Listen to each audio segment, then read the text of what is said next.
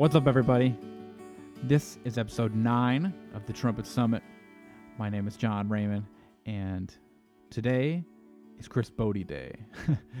I'm really psyched to share this conversation that I got to have with Chris a couple months ago with you guys.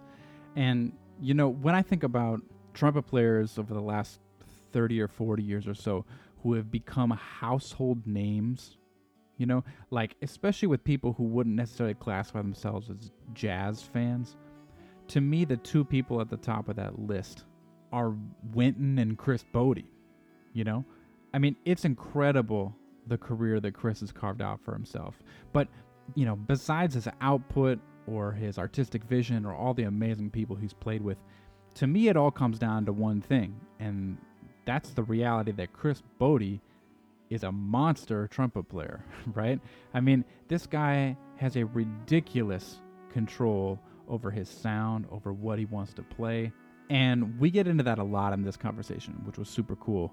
He uh, talked about studying with Bill Adam at Indiana University and sort of the culture amongst all the students and other players that were around at the time that just got him excited to practice, which was really cool to hear him talk about.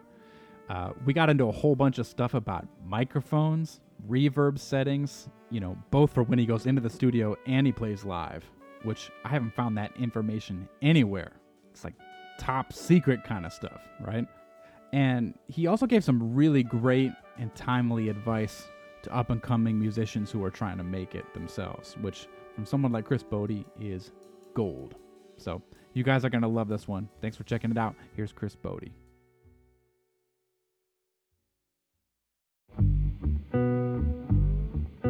All right. Time for a shameless plug. There aren't any sponsors for this podcast, so if you want to support what I'm doing, one way that you can do that and actually get something out of it is by going to my website, john-raymond.com, and picking up a PDF or a hard copy of my new book called The Jazz Trumpet Routine, which is a fundamentals book geared towards creative improvisers that is essentially designed to rethink how we go about practicing and approaching fundamentals from the perspective of a jazz trumpet player. Okay.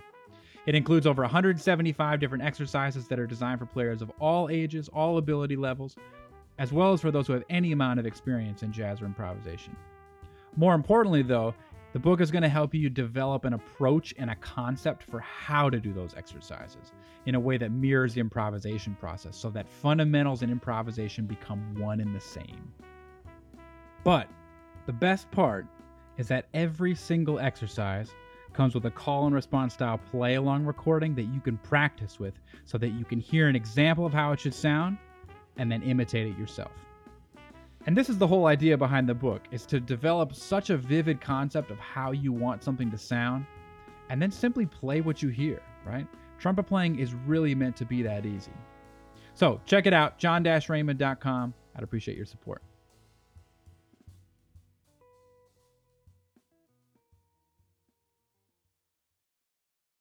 Thanks so much, Chris. I'm really looking forward to chatting. Thanks for making the time to do this. Glad to be here. My pleasure. So, you know, when I was preparing to to get to chat with you, I was reading a whole bunch of interviews and just doing my homework on some different things that you've done. And one thing that stood out to me was that I felt like there wasn't any interview that got really in detail with you from like a trumpet playing side of things and you know to me any success that you've had in your career which has been incredibly significant it starts with you being a great musician and a great trumpet player and i guess maybe uh, just to start you know i, I wanted to ask you kind of what your vision was years ago. I mean you, I, i've seen you in interviews mention that uh you know when wynton came along you, you had this like think you kind of referred to it as like a glass ceiling of like, man, this is like as much trumpet as going to get played. And you felt like at that time maybe you had to do something different to kind of carve out your thing. Is that accurate, or or or how would you talk about that? Well, I think that there's there's especially with trumpet um, being at the forefront of this. It, there's a you know that I mean I've spoken about in other interviews that there's a, a sort of a train track and the two rails of the track need to be tended to. One of the rails is your physical trumpet playing, how you interpret your sound, the things you practice, the things that you want to facilitate on your instrument so you can speak the language of whether it's jazz or classical music or what have you.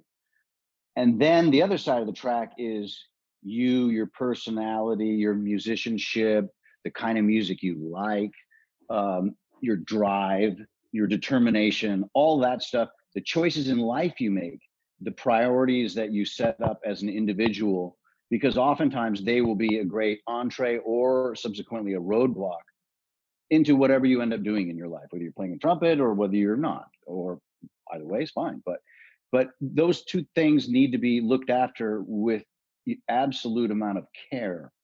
And I think a lot of times people think like, oh, you know, I'm I'm playing my trumpet playing's fantastic, whatever. And then they kind of step off into a, a, a more academia approach of making records. I, I sort of felt like, I mean, I still feel to this day that a lot of the, the, the really, really fundamental jazz is an extension somewhat of academia, um, which is great. I mean, you know, and, and, and I think when you look at the marvelous musicianship and the, the, the prowess that someone like Wynton has, or, or Roy Hargrove had, rest his rest his soul, and and uh, you know, or Jeremy Pelt or Nick Payton or whatever. You know, you can just in awe really love the tradition of that. And but I also loved other records. I love pop music, sophisticated pop music. I love um, uh, playing the trumpet in a very lyrical way with real attention paid to the sound and articulation. And I love a particular style of record making and I, I've, you know, I've been really um, honest with myself about the kind of music that I enjoy listening to. I mean, for me, listening to Keith Jarrett, Melody at Night with You, which is the most simple record he ever played, which is just so absolutely stunningly beautiful, it moves me. And that's what I want to try to do is is move people's emotion. And sometimes that means, you know, you put a little backtrack and you're not crushing down three courses or five courses of footprints or whatever. You're doing something else. It's a different sort of it's a different part of the railroad track that you're trying to access someone's emotions to move them via recording. And i would have never been able to do that at the time when i moved to new york and i was 22 and i saw someone like Wynton or heard someone like Wynton um, I would never have been able to make that kind of record unless I was much, much more older and away from, you know, school. I mean, although I thank the lucky stars every day I went to Indiana and I met Bill Adam and David Baker and they they were just fundamentally just so awesome and the whole culture of Indiana being the way it is and where it is geographically and you're not thrown off course by a city like New York, you know, and, and, and all the trappings that come with that. You're we just practiced, you know, it was awesome. Yeah, but totally. The, I just think, think you get older and you realize that there's other styles of music that that that you want to listen to or participate in. And and I think that's been the bedrock of my career is kind of like juggling those two things. My deep, deep commitment for the the nuts and bolts of the trumpet and then my the, the, the kind of music that I love and and when, and that moves me. Yeah, totally. In and amongst that thing, the, the the parachute that makes you either stay afloat or not is you know what is your appetite for the road. Yeah. I mean because all that stuff you don't you don't get to make record number two or number five or number 15 unless you can show your wares because you make records really literally just as a calling card to play music in front of people. You know, that there there is no other joy that I've ever had in my life than to perform in front of people. And I and I always think to myself, man, that you know the actors as fantastic as they are, they get to come on stage that one day if they're the the blessed ones, they get the Academy Award, they get to feel an applause, right? Hmm. Or they get to go to an opening and they get to feel the applause and and and but they don't get that thing that we get as musicians that that spontaneous interaction on stage with your band members and then subsequently the applause and being able to see people night after night after night after night. And you'd be shocked how many musicians don't like that. You know they're not into that you know touring or being away from home or whatever. There again you get into your life things that you decisions you make that that subsequently impact your life in a big way. So I was lucky enough to like love the trumpet, love making records, but most of all love playing for people. Yeah. Yeah. Uh, so just to get into some nitty gritty stuff from like a trumpet side of things. Uh-huh. Um, you know, you talk about Miles being one of your biggest, if not your biggest influence. Is that right? Well, he's when I first turned on the television and, and everyone was watching the Carson show and saw Doc Severinsen, that's that was the thing that made me say, you know, dad, trumpet, whatever, you know. Um, yeah. uh, and but when I first heard that, you know, I knew I'd known about Doc, of course, and Maynard, but I didn't know that other kind of function that the trumpet could have. That maybe not so beyond the bell, but like you know, the more kind of you hear in your heart, like that. The, My Funny Valentine from the from the Avery Fisher Hall concert with um, the quartet minus Wayne. It was George Coleman. Yeah. Um, uh, and when when, when Miles trumpet playing was so vital to his. I mean, he was so far better in the 60s than he was in the 50s than he was with Bird. You know, like he, he's a real he's a great example of a guy that matured, which gives me so much more respect in a way for Wynton because Wynton had all that stuff together, you know, physically at least, you know, like it when he was really young. Miles didn't really get physically taut uh, and really elastic on the trumpet until late 50s and then all through that first eight years of the decade of the, of the 60s and that was this real sweet spot. So when i heard that that funny valentine version with herbie playing the intro and then miles that sound i was just kind of remember just listening to that record with stella and and, and all of you. I mean uh, you know it just over and over and over and over and over and over and over and over and over and over. And then that sort of you know made me kind of want thought there and then that I wanted to become a musician. I mean, I didn't really equate all of the stuff you needed to do, but I mean, I knew then that I was committed. Uh, win, lose, or draw, I was going to keep trying. There was no plan B from that. Well, I was 12 or something. Yeah, for sure. So, you know, in your teenage years, early college years, whatever it may be, um, what were certain things that you took from his playing and you actively tried to like get into your thing because I'm I'm sure like anybody who has a hero, you're doing that to some extent, right? Yeah, well, I mean, maybe in hindsight, I made the mistake of trying. I mean, if I had not had met, I met David Baker at a, a jazz camp when I was 17, and through literally him being a charismatic individual.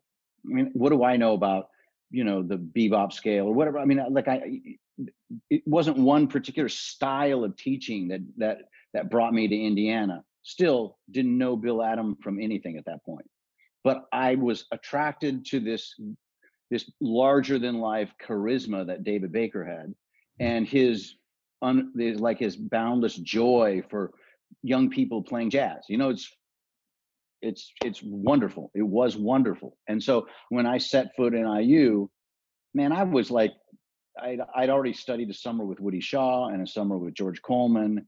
Um, uh, it, maybe like right before then, I studied with with with George first, and then went to college. Can't get it all mixed up now the years, but my point is like I really was was steeped in like the tradition of jazz but I mean, I couldn't play above a B flat on the top of the scale, right? And so I turned up to IU and just heard these monster trumpet players practicing, you know, eight in the morning to midnight every night and not stopping. Yeah. And and uh, through and I'd come to the uh, Indiana University to study with a fantastic teacher, Charles Gorham, originally, but because again of the kind of the acceptance and the the camaraderie because that's important whether you're in a band on the road or you're in a, a trumpet studio in a college you know you need to have the camaraderie and the you sure there was cutting people were trying to like you know outplay each other but generally everyone accepted something and that's a rare rare thing and bill adam sort of manicured that that sort of philosophy that we would all be playing the quote the routine and and and we all sort of like worked out those chops and that was the real thing so it really knocked me back i was just like whoa I mean, I can't play really the trumpet. Like I had ideas and I loved the the lyricism and I tried to take from Miles or Chet or the the the the, the elements of space or the the the attack or the, their really their vision for sound quality. Um, but but I mean, I couldn't execute a lot of it, you know, mm-hmm. and so those three and a half years or three years, I guess, that I studied with with uh, Bill Adam, you know, that that really was the real shift in the Rubik's cube, so to speak, for me mm. to like go, okay, you know, that this is a physical instrument as well. You know, you just can't, you know, hey man, let's go to the jazz club and just play jam sessions, and it will happen you know there's a there's an 8 a.m for everyone and you got to get in there and freaking work you know? Yeah, yeah and yeah. and and you just can't be the cool jazzer. You can with other instruments it seems but but trumpet there's there's a boot camp element to that you cannot disregard and adam you know chop chop man. He, he made everyone realize that. Yeah. Were you at the time were you like uh kind of one of the main people at the forefront of the trumpet scene at IU that was like a total jazz head, like into Miles, Freddie, Woody, you Absolutely, it. and I would fight nonstop. I mean, we laugh about it now, but me and Bob Baca used to like, you know, just have like crazy fights over like, you know, I'd be sticking up for Miles, or I'd go into a lesson with Mr. Adam and play him like Kenny Dorham, and he'd like, well, he'd get all confused. You know, he's like, well, you know, young fella, you know, he's being so diplomatic and wonderful. He'd be like, well, I think you should just go listen to, you know, whatever, you know, like name it, Rafael Mendez or whatever. He would just say that sort of stuff because that's where he's coming from, right? And, yeah. Or or Doc or whatever. And so someone like Kenny Dorham or Chet Baker or Kenny Wheeler or something like that even didn't get into it all. But you know, I was so uh, headstrong and and and trying to marry those two worlds together. And you know, that's just that's just a, I suppose, an act of being a, a naive kid. I think that's really all it was. And that's what you're supposed to do when you're in college. You're supposed to be completely psyched about whatever you're into. Yeah. And if you're into Phish or Freddie Hubbard, it's just there is nobody better. You know, like that. That's cool, man. That's what makes college great. You know. Yeah, totally. You know, I read that story or, or, or that anecdote that you shared about not really being able to play much above an A or a B flat in college, and thinking to your playing now, I was like, dang, man, like that's that's like a massive change in trumpet facility from what I hear you do at at the moment, you know. So like what what uh what spurred that on? Was it just simply like getting in the motion of doing like a daily routine and just like doing the boot camp thing or what was it anything specific? I think it, it was a lot of that. And even when I got out of college, when I got out of college, and I came to New York, and and it wasn't long after that, and then I, I joined Paul Simon's band. And at that time, maybe I could I could really sizzle up to get get it right on up to a you know E flat. Woo! um, but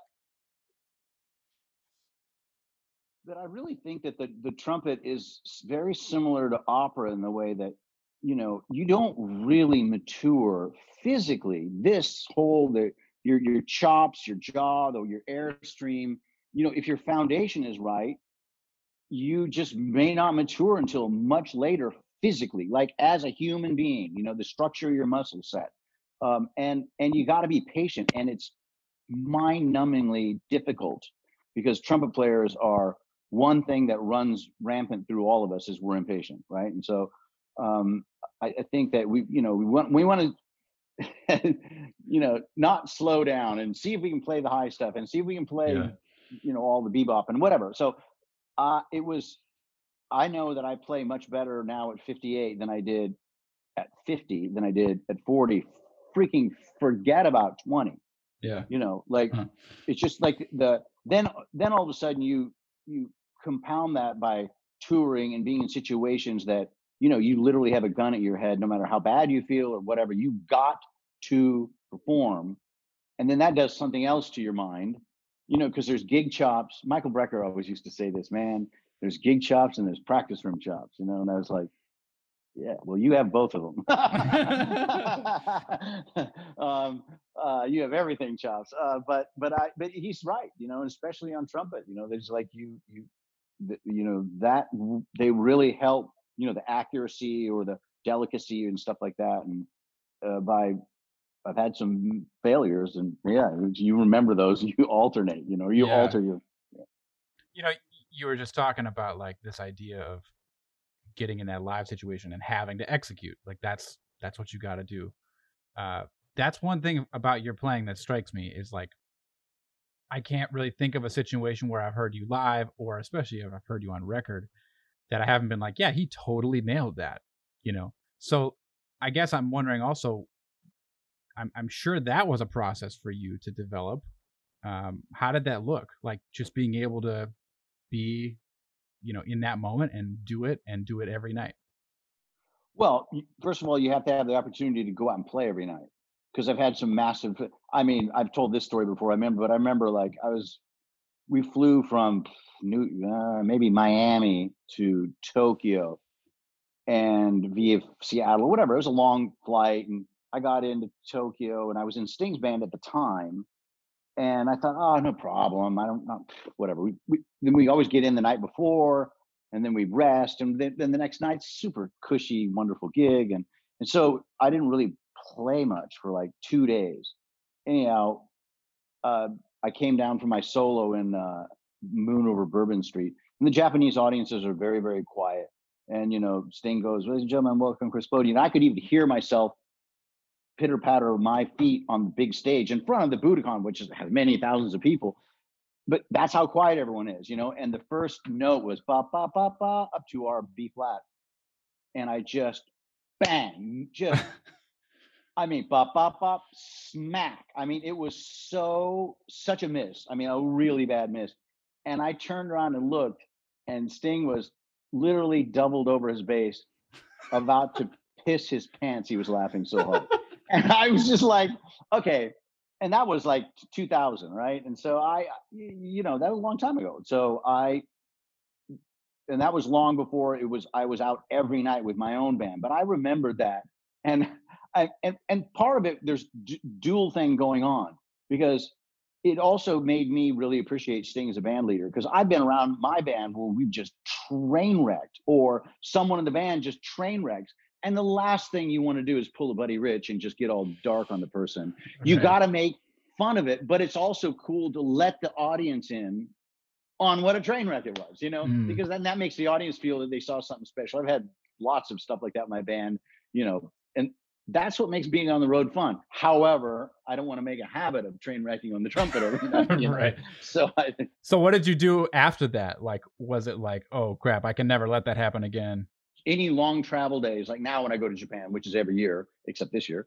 Um, uh, um, now when I go to Japan, um, I always, you know, once I get in, we get in back to the hotel at 6 p.m. I don't wait that night. I, I, I put in a couple hours or something like that. You know, whatever. Just even if it's soft and articulation and stuff, and I, I can probably get away with it now.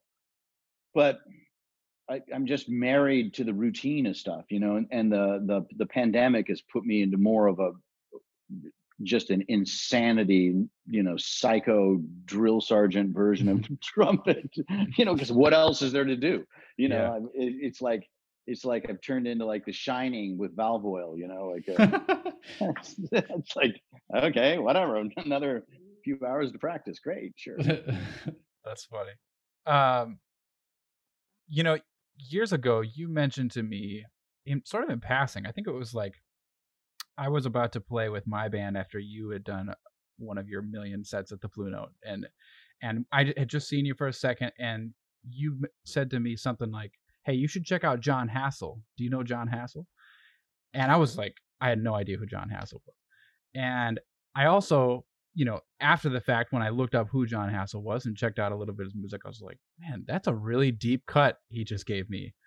Uh, and I guess I was thinking of that in preparation to to get to talk with you, and I was I was kind of wondering like, who are some of those other like deeper cut trumpet players or improvisers that you are super into that one might not realize on the surface or something. Well, in all fairness, you know, I've I've feels like I've grown up in reverse. You know, like I mean, I was into the classics, and when I was a kid, like when I moved to New York, or years after I moved to New York, Mark Isham couldn't do a, a Joni Mitchell leg of the tour, so so he asked me to take his place in Joni Mitchell's band for this one leg, and it had like Brian Blade and and uh, uh, Larry Klein and Greg Leisz on, on, on pedal steel and Joni, and that was the band. And there was this sort of alt community of, of trumpet players. I think Isham would probably be in that category. Uh, maybe Kenny Wheeler if you're more of a jazzer. Hassell was used by like k.d. lang and people like that, and kind of revered for the the really oh, new agey is not the right word, but he had like it sometimes doesn't even sound like a trumpet. Right. Yeah. That said, as the years have ticked on, now I'm just I'm all in in the class. I mean, I can't, you know, I mean, probably this since last summer, there hasn't been a day that hasn't gone by where I haven't like at least for 45 minutes listened to just one album. That's Miles uh, at the Blackhawk. Hmm. I mean, and with with uh, Hank Mobley and Red Garland and stuff. Just that album, not a bunch of other Miles Davis. Uh, actually, when I was on vacation, I listened to just when I was out for two weeks. I said, okay, for these two weeks, all I'm going to listen to when I run is ESP. That's it. I don't mm-hmm. want to hear anything else. I just want hear the way those like those those phrases kind of fire off, and you know just the shapes and the design that they were all chasing at that. But I've gotten so much more, you know, into Wynton, or I mean, I've always been into Wynton, but but like some transcriptions or some, you know, like just or uh, you know, analyzing articulations or Lee Morgan at the Lighthouse or whatever way more traditional. Now that doesn't mean I'm going to turn around and make one of those kind of records whenever this finally does end and we are free to make records again. Yeah. Um, but but I, I yeah I just I I I've really more and more you know I love the the and and have much not more respect but I don't know it, it just you get older you kind of go back to your roots you know I think. Mm but in that 90s period in some you know some artsy kind of way there was a moment where i i, I liked i liked hassell i i don't really know anyone that even remotely comes close to playing like he does i mean yeah. it's just bizarre you know like uh, and wonderfully bizarre uh, but but i don't i mean I, I i don't really listen to him anymore or kind of like chase that. Hmm. I, I still remember that so vividly because it was like it hit me like wait what? Who? I, I was it's not expecting it you know? It was great. Um so you're talking about being so into the stuff that we're all into you know as as trumpet players. And yet i i kind of go back to the fact that you to me don't sound like any one of them in the best of ways like you sound like you on record and you sound like you when you play live and so I, I guess I'm wondering, like, what's been your process for how to like internalize those recordings and even transcribe those people and yet have it come out in a way that you want as a player. Does that make sense? Yeah. I, I, when you're a kid, you try to emulate just your parents, but you don't ever sound just like your parents, right? Sure. Yeah. But what you can do is just like take little elements, little, I mean, the the most mind shocking thing of the of the miles, uh, if you look at listen to his like no blues, I mean, he plays I think I time like four minutes, five minutes of like blues and F, and there weren't any real long phrases, but they were all between like E in the staff and F way up, you know, not you know not double F, but you know F, you know the high F you know, there wasn't any cool, like, you know, little bluesy licks in the middle of the staff. It's just all this incredibly like powerful little jump street, like, whereas then Hank Mobley comes along with the solo and all of his lines are kind of like way down low and way long and languid and very bebop scale, very David Baker and all that. But Miles just going, you know, all that stuff, all these slightly chipped off notes and he didn't do that at other points in his career, and he couldn't do it later in his career because he wasn't physically there, and he didn't have the content or the courage to do it. You know, when he was playing with Bird, because every he was playing cut mute and down. Man, this was just like it's tough. But what you can do is try to analyze, you know, what makes that language that Wynton speaks on the trumpet? How does he come to that craft work of his lines? How the frick does Tom Harrell weave those beautiful lines over and over and over? Um, it's it's marvelous to study, and and so you can you know that we have time now, so uh, that's what I'm doing. so you were mentioning a second ago about you're really specific about the kind of mic that you have, the kind of preamp that you have, kind of reverb that you have. I've known that. I, I can just imagine how specific you are, live and on record. And this might be like too too secret uh, of information. Like I'm gonna get killed if you tell me or something. But I guess I'm wondering like what were some specific things in the studio we could start there like in the studio like what are you looking for in your sound what do you, what do you do on like the EQ side of things, or what what specifics are you going for? I I I play on a, my records are all record since when I fall in love, I should say, since the when I fall in love record, which is now in 2004. So since that record, I went to Capitol Studios, and there's two great things. There's three great things that Capitol Studios had at the time. Still, he says Al Schmitt, the engineer, is associated with him, and he he let me play into that my uh into that Sinatra. I mean, Miles recorded into it too, like on I think Sketches of Spain. Uh, maybe hmm. not kind of blue because that was a that was a that was a 47 tele uh, uh, Neumann 47. But uh it's a Telefunken 2 251 to Telefunken 251, but it's the famous one Sinatra sings "Come Fly with Me" and all that stuff. Yeah, and and and and Capitol Studios had one of those. So then the other thing they had, they have their own beautiful reverb chambers um, that that are below the Capitol Studios. And I always said, you know, like when I when I get buried, I want to be like cremated and my ashes put in that reverb chamber down there because it just it just it just it makes everything sound great. So that's what I use um, uh, um, when I make records. I, I use this Telefunken 251, and I don't compress the sound. Um, there's very little EQ at all, and mm. and I use that amazing reverb. Now, then I was going on the road, and I was like, I was always really, really, really frustrated because I couldn't find.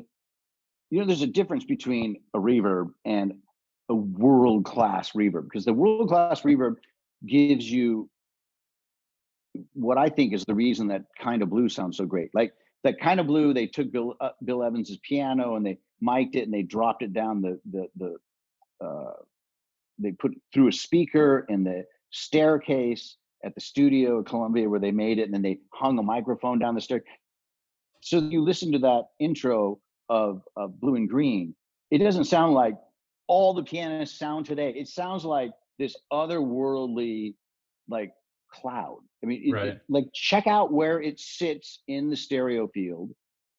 In that in that record, the st- the piano, to best of my recollection, is kind of left center, like in this beautiful area. The only thing that are in the middle of that record, right up straight center without moving, is the bass and trumpet, and hmm. everything else is sort of moved around sonically to allow room for the person. And I think how you navigate the chess pieces and you're making your record. So nothing really gets in the way. And Joni was just like a stickler on that live. You mm. know, like I remember she chewed me down one time so hard. She's like, Chris, I'm the batter.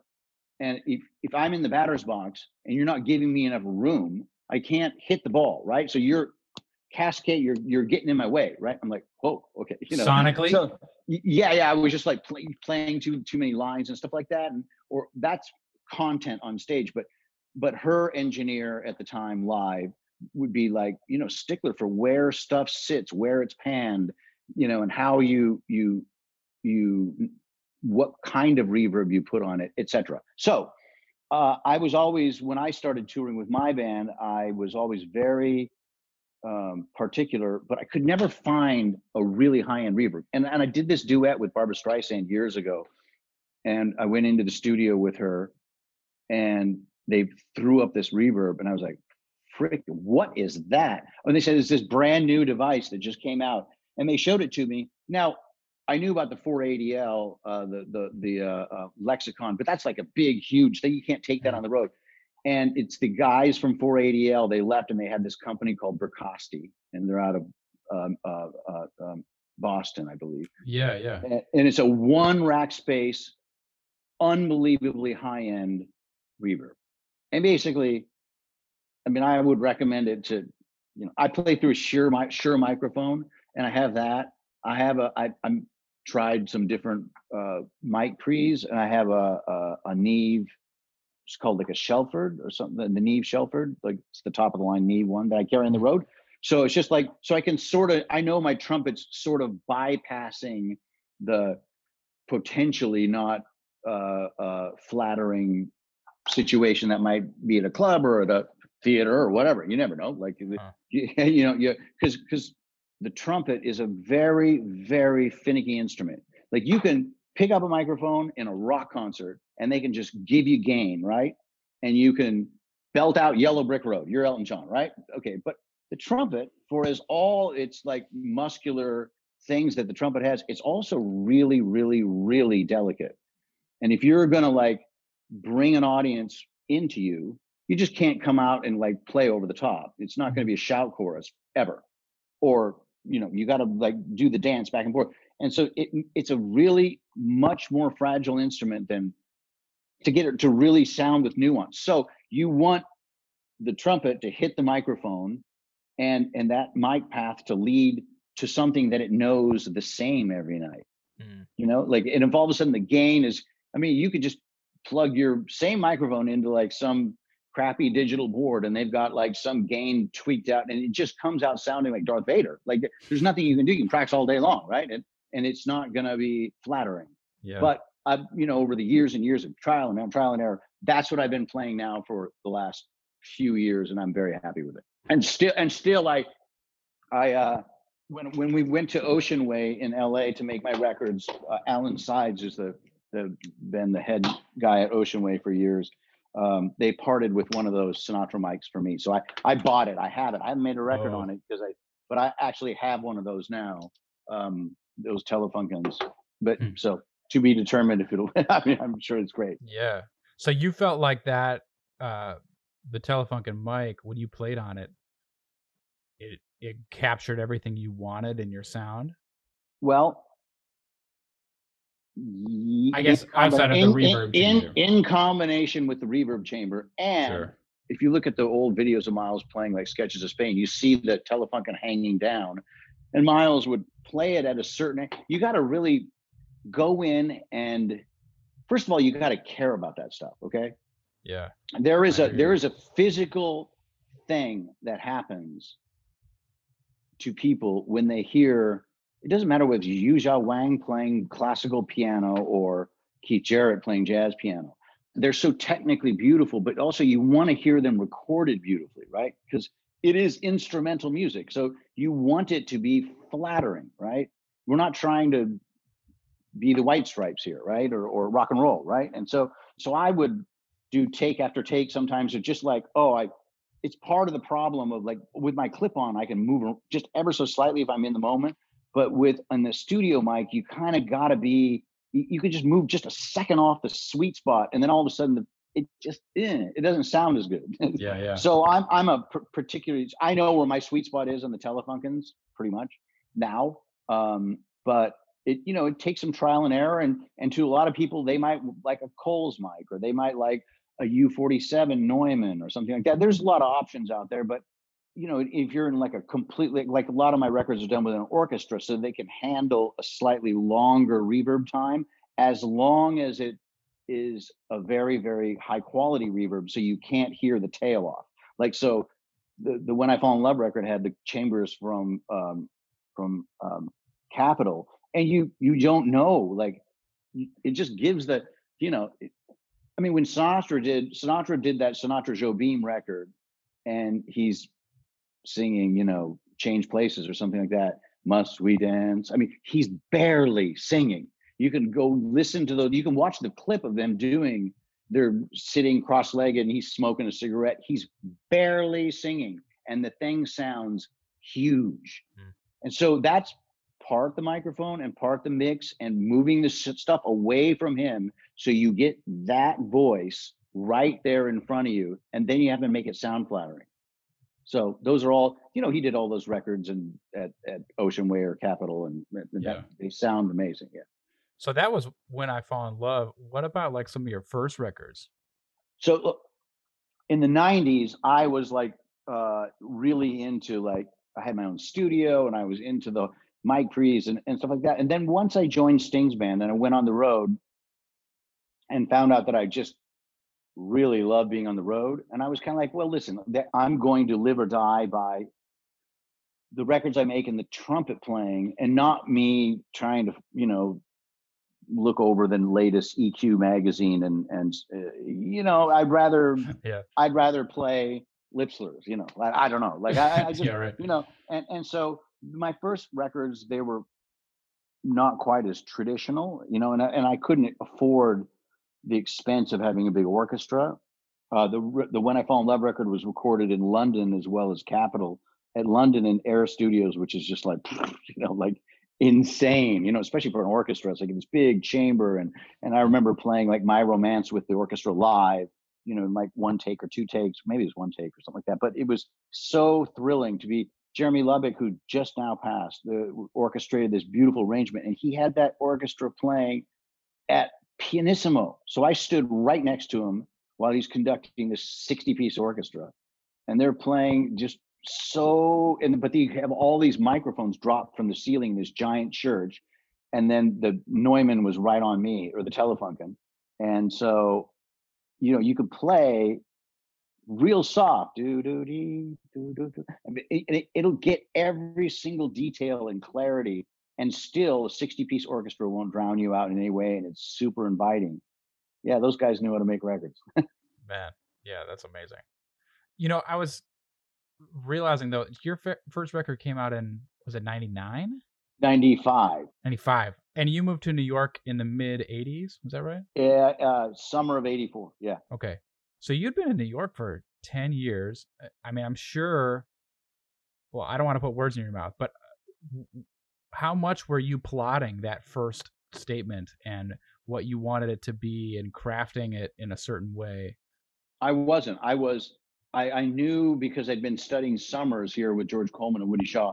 I knew I needed to not try to enter into the Wynton Marsalis fray because when he that's when he was you know getting big. Yeah. And if you get an opportunity, there's a wonderful, wonderful documentary on uh, on the Bee Gees that's just come out, and it was really fun for me to see and bittersweet in a lot of ways. But my first, when I first moved to New York, I was introduced to Arif Mardin, just one of the most legendary producers besides Gees and all the unbelievable, you know, Aretha Franklin. I mean, one of the most famous producers of all time. Um, and I was introduced to him, and I became like the house trumpet section guy for Aretha and Bob Dylan and Scritti Politti and the System and all all these things at the Atlantic Studio with Arif Mardin. Um, and Ahmet Ertegun was the executive for all those records.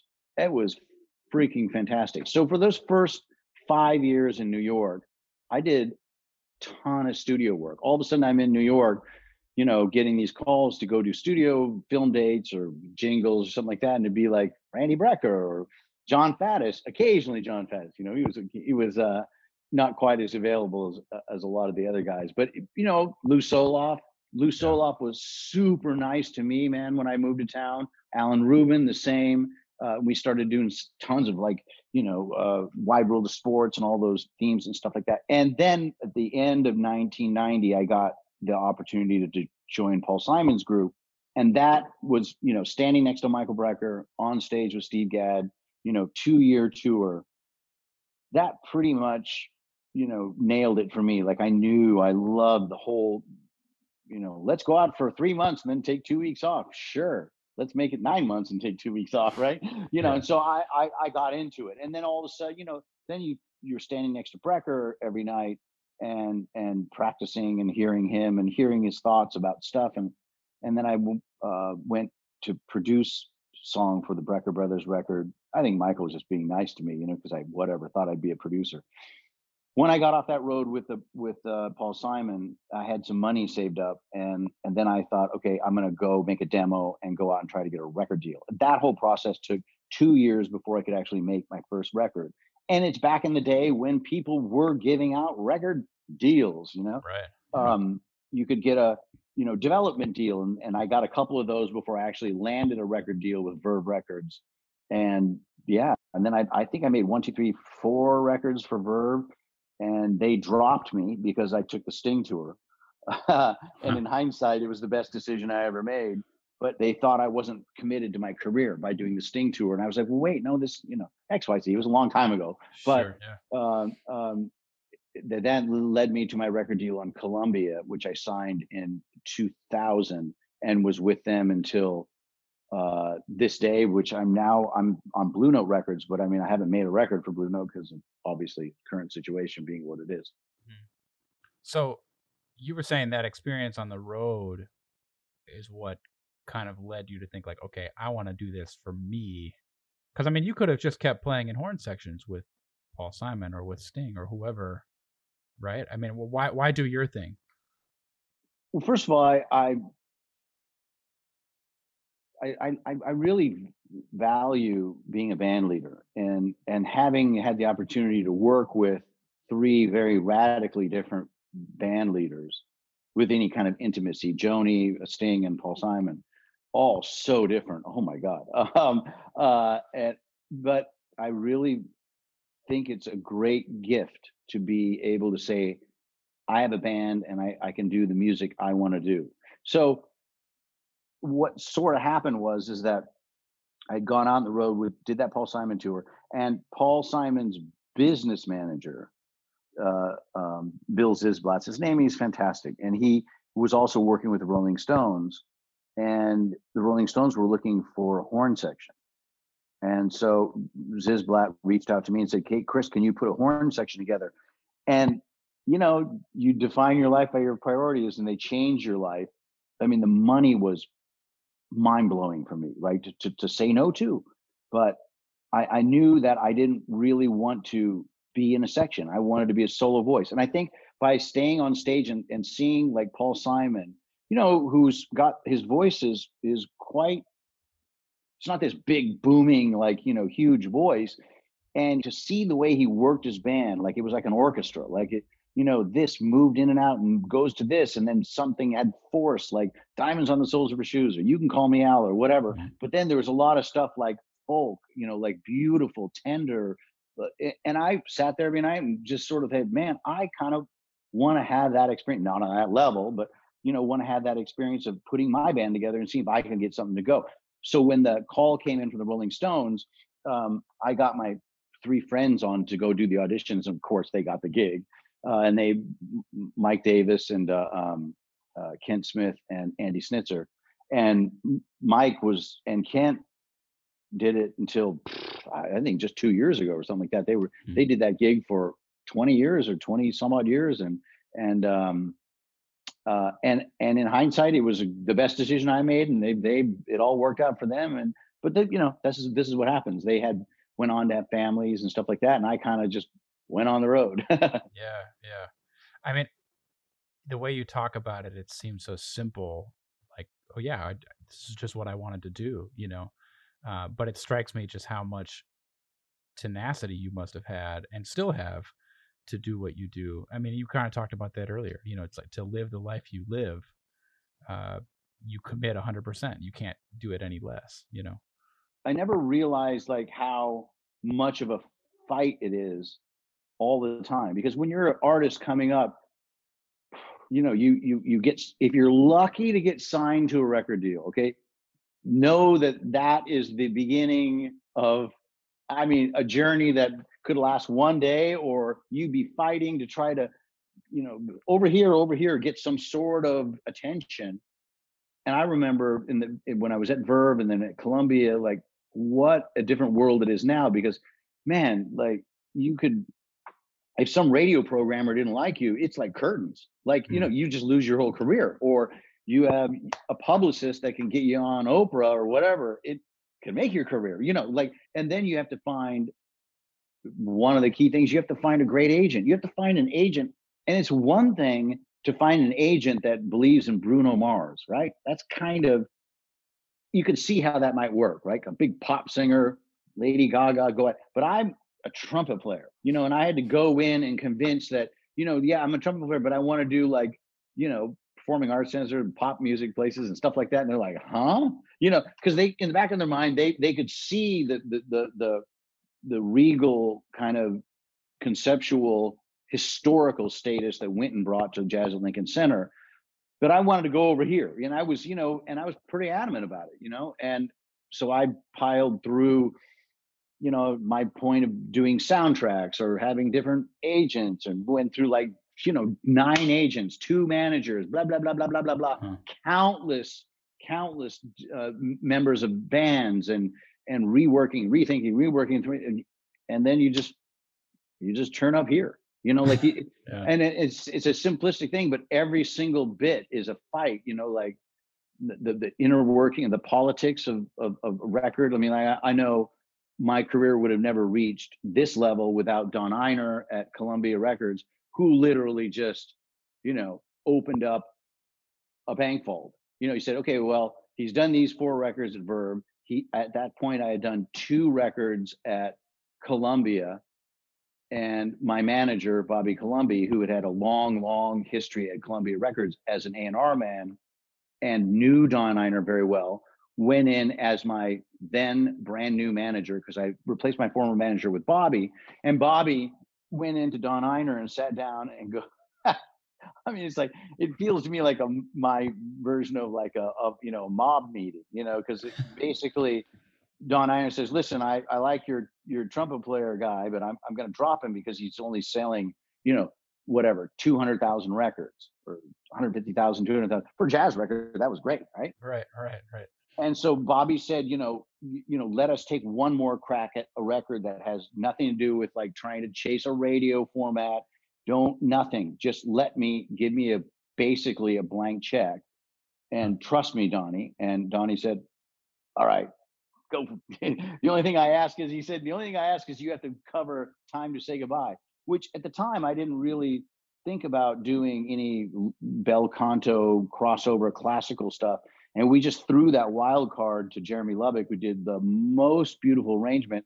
And so it's Don Ienner that that just kind of like said, okay, well, you do this for me, and uh, you know, here's this blank check. And that record came in and and exploded. And we were on Oprah, and and you know, just and but you know you have to be in the right place at the right time and the right kind of feeling for people and do they really have your best interests at heart. Uh, and you'd be surprised like you know how many people are just sort of oh yeah well you know we'll go through the motions with this guy or this girl or whatever and and uh and they they don't really hear or feel that person. With bobby um he gets me and i get him and we we've had a you know very very long history together now. You, but without his kind of like pounding the doors down um, you know the same could be said for Wynton with dr george butler back in the columbia days because you know he really you know it's easy for us to like recognize how great someone plays the trumpet but for people in the record industry you know they think Sade is jazz right Right. I yeah, love no. Sade. Don't get me wrong. I, I but to to a lot of people, they you know, or or Amy Winehouse. I just love her. She's so jazzy. Well, uh, okay, yeah, jazzy. Right. Sure, if that's what your version is. So you're constantly as a jazz musician or as someone that wants to improvise on a on a on a monophonic instrument and not be a pop singer. You have a gigantic chip on your shoulder against singers, you know, like mm-hmm. basically, you know, uh, or against the attention that the record business places on singers. Sure. You know, yeah. and they don't they don't give us a fair shot at it at all. So I felt I always just felt like I had to work 20 times as hard. I'm glad I did and well worked out, but but that's that's kind of the grim reality of of a lot of things in in in jazz. No, for sure. Yeah. So, you know, if you were coming up now or in the last 5 or 10 years, I mean, it's obviously a totally different landscape uh, how would you go about doing what you would want to do? I I mean, the sad reality is the landscape is changing. So for for for for, for jazz music is changing. So we've lost so many, many, many, many legends in the last year. Um, I'm hopeful that there will be an audience for the art form. Mm. I mean, I mean, a lot of people are not going to perform again or or have passed. And the advice that I would say, uh, I mean, I've worked with this fabulous young singer, Veronica Swift. She's a singer, so there, there's that to her arsenal, which is positive. But it's turned into much more of a long game. Like, I think you need to try to cultivate some sort of live thing first and foremost. Try not to let Instagram and social media rule your your emotions and thoughts, and somehow make it organic. Like like somehow there has to be a way for a young person to break through this scene and become the next Diana Krall or whatever, Wynton, whatever. And it's got to be done in a much more smaller way. Like like they there there doesn't exist the record culture anymore where a guy like Donnie Ienner can just open the floodgates and even though Oprah wanted us on her show, but make that happen. Um, sure. And because like no one's like watching TV, like uh, you know, you can't become a star really overnight, you know. Mm-hmm. And and I I felt like I sort of even though I put in the 15 20 years to get to that point to a lot of people just thought I just became a star because I was on Oprah. Okay, cool. Right. Uh, and it was awesome. I mean, it was my it was life changing. But I think for a young person now, um, you have to be able to impress the people in a local scene whenever that comes back for us.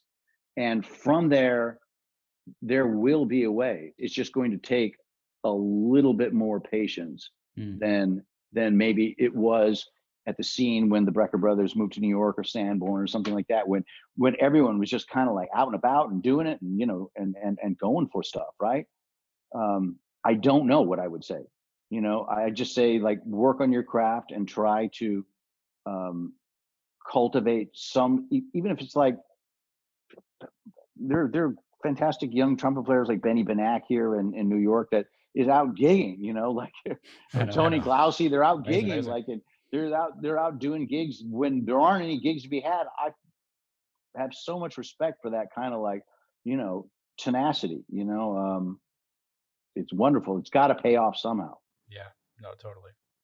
Um, I don't want to take up too much of your time, but I kind of wanted to see if we could circle back to Mr. Adam for just a 2nd mm-hmm. Um, I'm wondering, you know, what were some of the more memorable moments that you had with him in lessons or things that breakthroughs that happened while studying with him? I think Mr. Adam was his, a lot of his teachings you got the positive benefit of it from the pressure you felt from his students. Like if I would have studied with Mr. Adam in a vacuum, like if I would have just lived in the dorm and walked to my lesson once a week and done that lesson, after three years, I, I probably would have been, man, that is a one great guy. It's fantastic. You know, I'm trying, maybe I could, the closest thing I could equate it to is like a really, really world famous boxing gym. It's not mm-hmm. just the boxing coach. It's all the other guys that kick your ass yeah. and you know give you shit if you don't show up and practice or if you're slow on the sparring bag or whatever. And I I remember my very first day uh, coming up to school. Some of the guys had known about me from David Baker, kind of saying, "Oh, this guy, this jazz kid's coming in from Oregon, whatever, whatever." So when I got up there, I remember Bob Slack, who's a fantastic trumpet educator and teacher and and, and trumpet player you know, he introduced himself to me and, and I, and it was like, I don't know, nine o'clock in the morning or something like that. I said, boy, you guys are up here early. He goes, we've been here since six, you know, that's all Adam's teaching, but it, it, it kind of like throws you into like a path and you hear everyone doing, you know, the Schlossberg and the routine and they want to do it with you. Right. So you're, then you go get a coffee and you talk about the trumpet and you talk about you know the you know the Goldman studies or the whatever the the articulation or the Clarkes the blah blah blah blah or how you get from note or how you keep the the the the your sound in the front you know the all the things Adam said but they were because he had such a connection hmm. to people then they accepted that and then they passed it on in the sheer volume of that third floor with all those things all those students and it was powerful. I mean, and and and to this day, so many uh, Adam students relate to one another because they had that common, you know, that common bond. It's it's like Mr. Adam, in, in, in, as the years go by, isn't just Tony Robbins, and you just go to like you know hear him speak and you're changed. No, Mr. Adam had an effect on all these students who got together and sort of in a weird way Tony Robbins themselves to one another sure vis-a-vis vis-a-vis their passion for you know the trumpet a particular style of trumpet a particular way you you you the breath and and and the long tones and the Clarkes and the blah blah blah.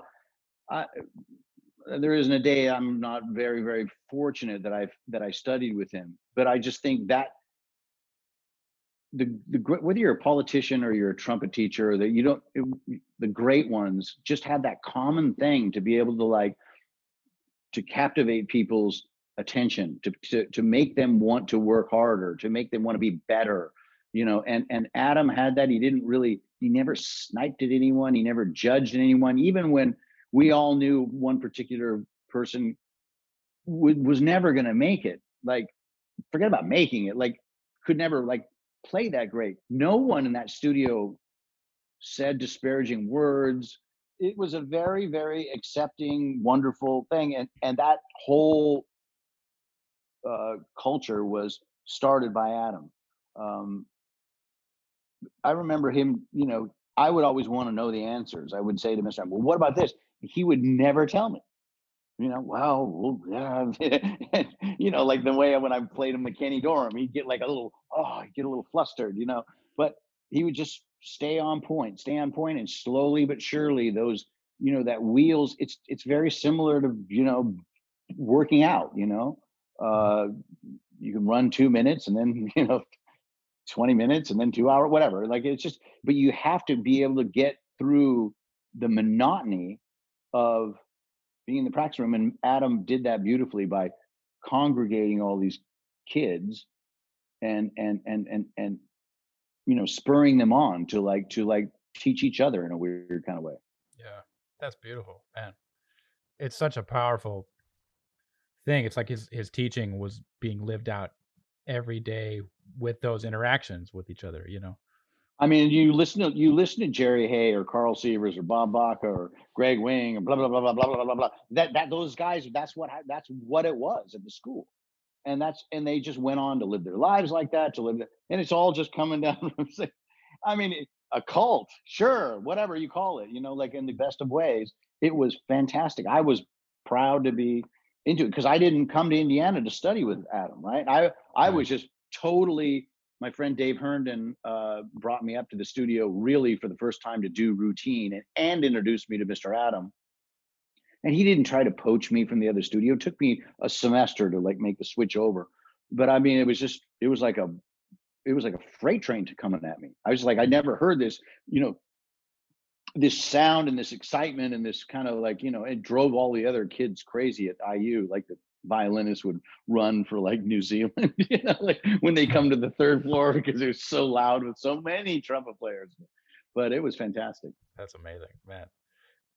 You know, you talked about having like an approach of how you wanted to sound and, and a conception of how you wanted to play, bringing in Kenny Dorham to him or bringing in whoever, you know.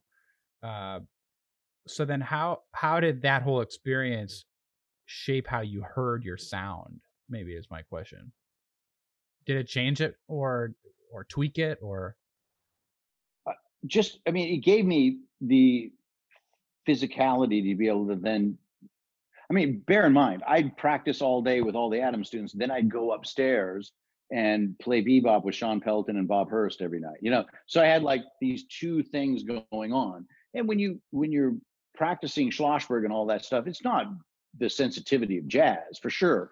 But you want to be able to like articulate and be able to maneuver around the horn and also be able to put air through the horn you know when necessary like but when you're making music you have to forget about all of that uh, technical stuff and then just play play what you feel just sounds so hallmark and generic but you you you you need to like try to chase the things that motivate you in whatever that is uh, style of jazz or the the way you approach phrasing or you're going to play you know more on the outside like Tim Hagans or like you know then then that then that rabbit hole is unlimited you know mm-hmm. you think the rabbit hole with the trumpets you know the, the rabbit hole with content of jazz and how you're going to approach it and you know, are you going to be like a heady player or a fiery Lee Morgan or, uh, you know, like there's so many, many different uh, uh, structures to that. Um, and I am very unapologetic uh, about wanting to play music that's beautiful. And to a lot of jazz musicians, that word maybe isn't, you know, they want to be edgy, they want to be avant-garde, whatever, whatever. Yeah. Like, and I I have no problem with you know playing music that moves people um, uh, in that direction. And you know, I mean, my favorite shit of Miles Davis is like listening to him play old folks, right? I mean, it, yeah. you know, while I'll I'll go on a run for three weeks playing ESP, the stuff that makes me like kind of like sit back and go, oh God, how does he do that? You know, is like him playing that, you know, or um, the ballads and stuff, the beautiful yeah. stuff that that's singular, you know, like you, you just can't riff off all that stuff at a jam session. That's that's some that's some other stuff. Yeah. Okay, so last question along those lines. Um I mean, when I think about your playing, I think about this beautiful sound and I also think about just how melodic you are. And that kind of speaks to what you were just saying, I think. Like it's the way that Miles communicated this melody that just hits you in a way that maybe ESP doesn't, even though it hits you in a different way or something. Yeah. You know. Um, so I guess my question is like, was there anything specific that you did over the years to develop the sort of melodicism that you play with now or that you aspire to play with? I mean, I think working with singers, especially yeah, I mean, especially hearing, being around someone like Paul Simon or Sting for that. You know, I was on the road with them five years, and Sting became family to me. You know, and so I, I to to be around singers, people, because a lot of jazz musicians have no interest in that. They they they really mm. want to just you know, let's call up whatever Oleo and let's rock, right? Okay, but I I love singers, you know, and I and I want to put myself in that same framework. So I think by working on my sound and working on the articulation, the, the exact the exact impact on the microphone of that first note, like and how it sounds on a harmony mute, you know, like to really like get the sheen on the quality of those notes, then to think like a singer, those two things first. And then if we need to like fire off some stuff to be a little, you know, to, yeah. to, to, to say that, that we're not just anemic in a way, uh, on stage is is is super important. I think you need to take, you know, because like I always say, like when people go hear Joshua Bell play, they they hear him play the Paganini, right? And then they, they go, oh my God, they stand up and they clap, clap, clap, clap, clap, and it's fantastic. But that same couple that stood up at Carnegie Hall, when they go home, they listen to Chopin nocturnes. They don't listen to Paganini. Right. And so yeah. they're not at home just going, you know, they're listening to the beautiful stuff. They they yeah. they and and and I always thought there has to be something to that. But when you play, like if I went and just did a concert and reenacted my "When I Fall in Love" record, I'd be asleep. You know, like it's just too, it's just too, it's just too like you know moody in that whatever that kind of way. You need yeah. to like take the people and a bit of Paganini, so to speak, and a bit chops, mm, the lack of a better word, yeah. and then you need to like but you need to at the core make it so you're moving their emotions with the impact of your sound the whatever that fingerprint is of your trumpet sound then i just try to like place myself as a singer would like on the mm-hmm. stage playing you know not in a big band way like you know like like a singer would like maneuvering the stuff around me like a singer would Yeah. uh, and then and then when I need to, Do the other thing. stuff. Yeah. Yeah, yeah, for sure. Okay, if you wouldn't mind hearing me for one more. Whatever, whatever. Okay. All's good. I don't want to take too much of your time. No, I, Um, I, I guess that's all we got right now. I'm here till 2022. Exactly. Um, so I guess like looking forward for yourself, do you have any specific artistic or creative goals for yourself in the next 10, 15, 20 years or however long? I a year before this pandemic, I um participated in this Doc Severinsen movie, and man, if there's a guy that's done it and grown gracefully old and and and is is something to really really look up to, it's him. And at the at the forefront of for the next however many years is just to physically make sure that I'm in top enough shape to play the trumpet because quite frankly it'll back up on you like you know your trumpet sound will all of a sudden be brighter like you can't like huh or you can't remember so you know all the things that aging does um, is going to be the number one thing that i'm going to fight against uh, to make myself play the trumpet. I'm not as concerned with you know i want to be able to tour with my band and enjoy my life because that is my life. You know i don't have kids and i don't i haven't gone off and done xyz uh, or something like that. I'm really a lucky individual that can tour as much as i can can go in front of an audience and play music and move on to the next city. I'm not trying to like start a vlog and and and and be all like you know what kind of latte am i drinking? Obviously i don't really do, do, do any of that stuff. So I, I, I it's, a very old school kind of way that I want to roll into town, play a concert, and then a year and a half later or two years, A, are we asked back, and B, do more people show up when we come back? And that's I want to keep it rolling as long as I can and make records that I want to make. I'm not trying to like veer off into some, you know, I'm going to make my version of a Jack Johnson, you know, rock Mhm. album. So not, not my thing, but you know, Yeah. Do you have a record in mind once all this is over? uh, I think it's going to have to be a little more stripped back than certainly impressions. And uh, I think uh, those, those budgets are, are long gone, but uh, I don't know, you know, honestly, it's so interesting because like, I don't know how long it's going to take for us to get the muscle of playing with other musicians. I mean, I haven't like sat, I haven't stood on a stage and played since April, uh, sorry, since March the 10th last year. Um, so I'm sitting here, you know, hopeful for all of us, all the young musicians and the older musicians like myself, that a a scene will return, some sort of you know ripple effect, some sort of enthusiasm for for live concerts. Once that comes back, then people are going to want to go into a studio and make music together. And I've always felt like I've been best when there is a gun to my head and I say, okay, hold on a second. You have to have a record done. It's now July and you have to have it done by October. Okay, let's go. Bang. I mean, when I fall in love, we conceived that record in that meeting with Don Ienner and, and Bobby Colomby and myself. And that's when he said, play time to say goodbye. And he goes, You make this record, this beautiful string record. We'll have a glass of wine when you're back and I'll promote it.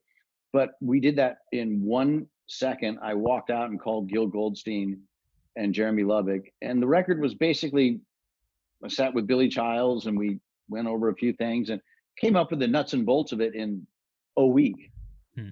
And and then it's just kind of like making sure that it's recorded beautifully and and you play deliver the melodies and uh, you know that's a simplistic way of looking at it but but I think that most of the time at least in my life I've never had a really great idea months before Mhm.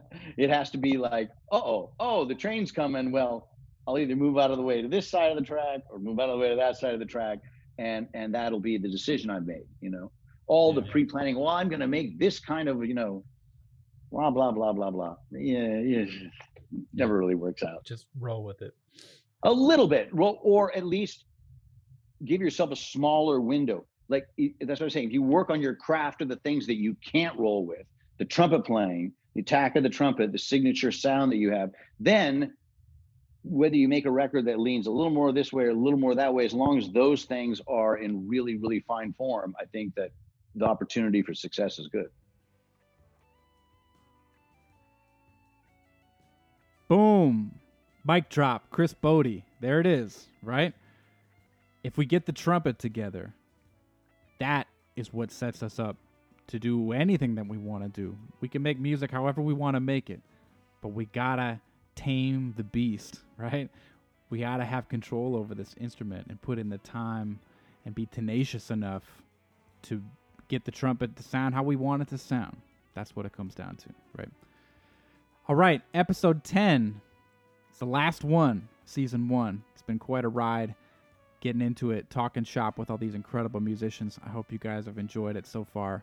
I know I have a lot. And uh, this last episode is going to be a little bit different. We're going to do an AMA, as the kids say these days. We're going to do an Ask Me Anything. So you can send me any questions you want about trumpet playing, improvising, making your own records, business stuff, life, whatever you guys want. All right? Hit me up on social media or send me a message via email. I'll get to everything I can in an hour. We'll see you guys in a couple weeks. It'll be fun.